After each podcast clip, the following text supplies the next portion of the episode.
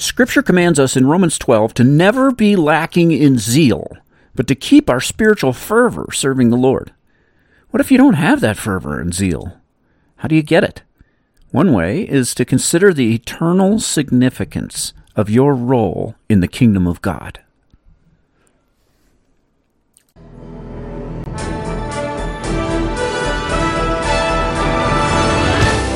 Welcome to the Food for Your Soul podcast, where we apply the Word of God to the hearts of men and women to stoke the fires of your delight in Christ.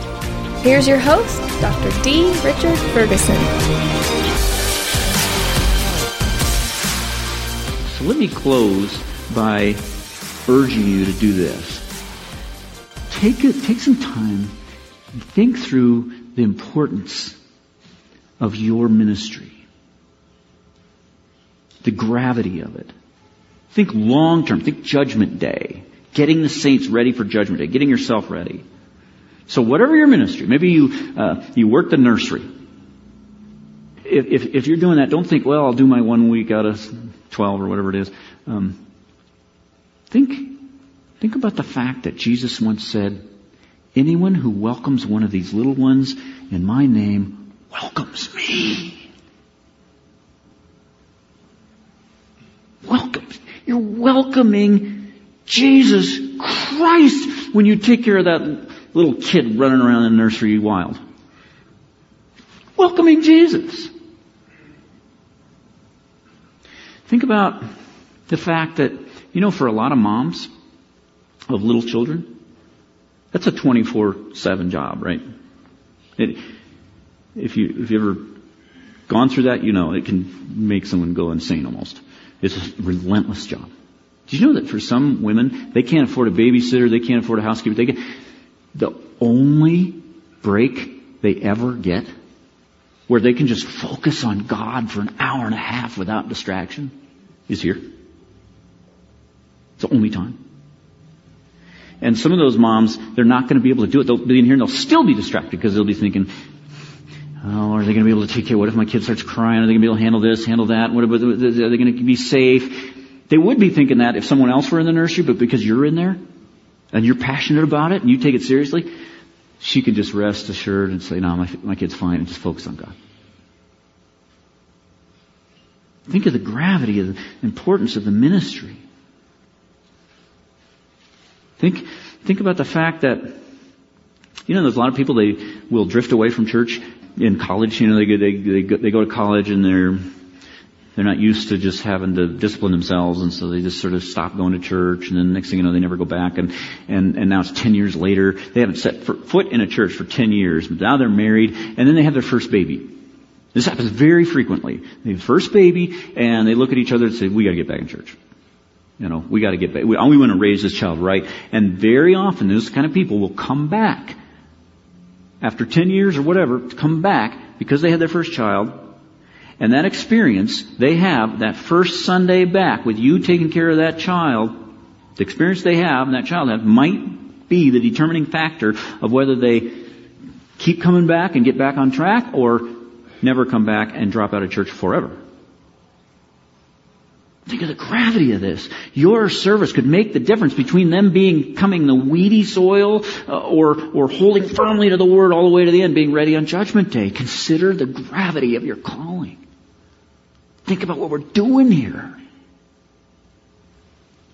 Maybe you work with the youth. You come in here, you're working with a youth group, and you, and it's just like, oh, is this really important? I mean, we're playing games, we're doing a little devotional, it's the same thing every week. Think about what a pivotal time that is in life. Think about, I mean, most kids, they grow up in a Christian home. If you, if you grow up in a Christian home, most kids will just believe whatever their, just go along with whatever their parents say. Yeah, that's what I believe, you know, right up until middle school, high school. Then that's when they start sorting it out and trying to decide, okay, do I believe, this is this really me? Do I really believe this myself? Am I going to keep going that way or am I going to go off in another direction? And very, very many, often they go off in another, when as soon as they hit college, they go off in another direction. But, but those who don't, those who continue to walk with the Lord, even in college, very often, a big factor in why that happened was some influence in the youth ministry. Or in church, some adult that kind of just had an, a, relationship that they developed in in in, in church, and um, many of you, if you just think back, a lot of you, you can't even remember hardly what happened last month, but you can remember things from high school. Why? Because that's such a pivotal time in life. Certain events that happen. And it might just be one single encounter with you that'll end up making the difference whether a student keeps going in the Word or lets go. Such an opportunity. Maybe God's given you an eye for detail, and you, you, um, you know, you, you can, you have an eye for beauty and for aesthetics, and you're good at that. And it's like decoration, you know, what can, what good is that? You can spot little things that are just not quite right and, and that people, other people don't spot. You have the ability to just make a place comfortable and welcoming. Think about the fact that there are people, and I know this for sure, there are people who are in desperate need of the ministry that they could receive here with all the ministries that you're doing. They, they desperately need that. But they, they're so shallow spiritually that they won't come here because of the discomfort they feel in the building. So you think about that. Maybe you serve on the aesthetics team, you know, or or or, or maybe you don't. You just you just think, okay, I'll. I can't take care of the whole building, but I'll just I'll take one zone. I think of this building as divided into about ten zones, and outside about eight zones. You just say, inside or outside. I'm going to take one zone. I'm just going to adopt that. I'm going to make it beautiful. I'm going to make it perfect. I'm going to, I'm going to make it welcoming. I'm going to, I'm going to be passionate about pouring my abilities into that zone. Knowing that there are people that might stay or leave based on something as simple as how they feel when they walk in. This is the way lots of people are. And so by using your gifts, you could turn that around. And so, so there, there will actually be people on Judgment Day who are ready for that day instead of not being ready because of you. Think about the importance of your ministry. Those of you who are ministry coordinators, think, instead of, you know, doing what we naturally do, just grumbling about, oh, not enough workers, people aren't, you know, committed and everything. Ask God to just light your heart on fire for the importance of your ministry area. You just light it on fire so you can inspire people and catch them on fire. Get them, because I tell you, once people are on fire, you don't have to come up with a million techniques to try to get them motivated and get them committed and get them to show up and everything. They do it. We're not going to get everything right.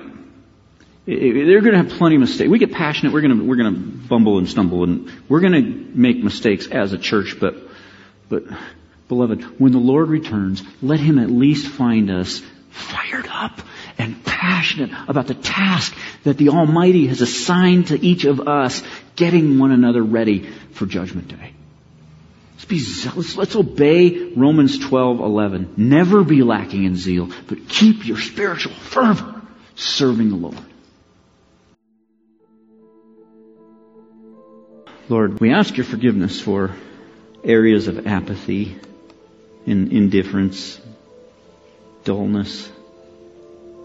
We thank you for areas of passion that you've ignited in our hearts. And Lord, we just pray for more. Just light up, light us up, Lord. Make, a, we want to be a people that just spends ourselves serving you. If we fail, Lord, let it not be for lack of passion.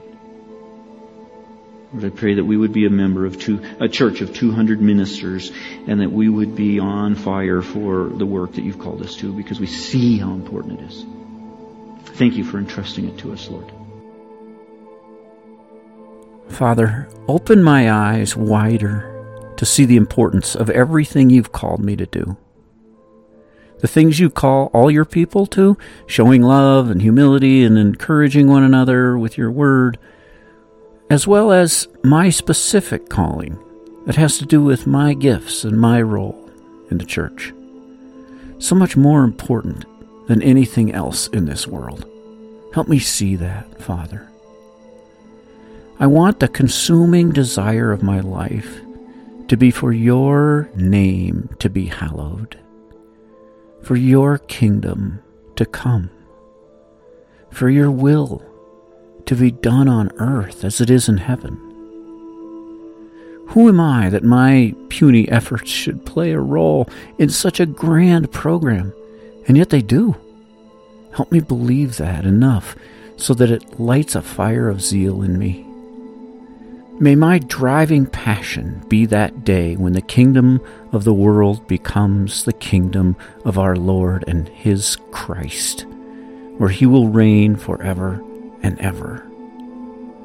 I fall on my face along with the 24 elders who are seated on their thrones before you, and we worship you, saying, We give thanks to you, Lord God Almighty, the one who is and who was, because you have taken your great power and have begun to reign.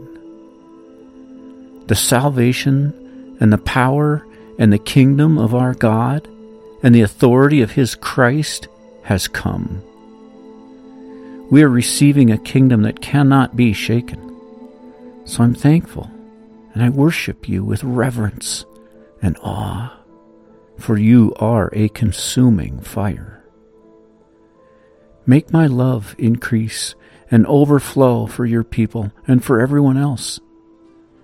May you strengthen my heart so that I'll be blameless and holy in your presence when our Lord Jesus comes with all his holy ones.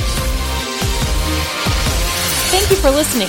If you found today's episode edifying, why not share it with a friend? This season of the Food for Your Soul podcast features excerpts from our sermon series on the book of Philippians 50 expository sermons covering every verse. You can find those and hundreds of other sermons for free download on drichardferguson.com. Until next time, rejoice in the Lord always and set your mind on things above, where Christ is seated at the right hand of God.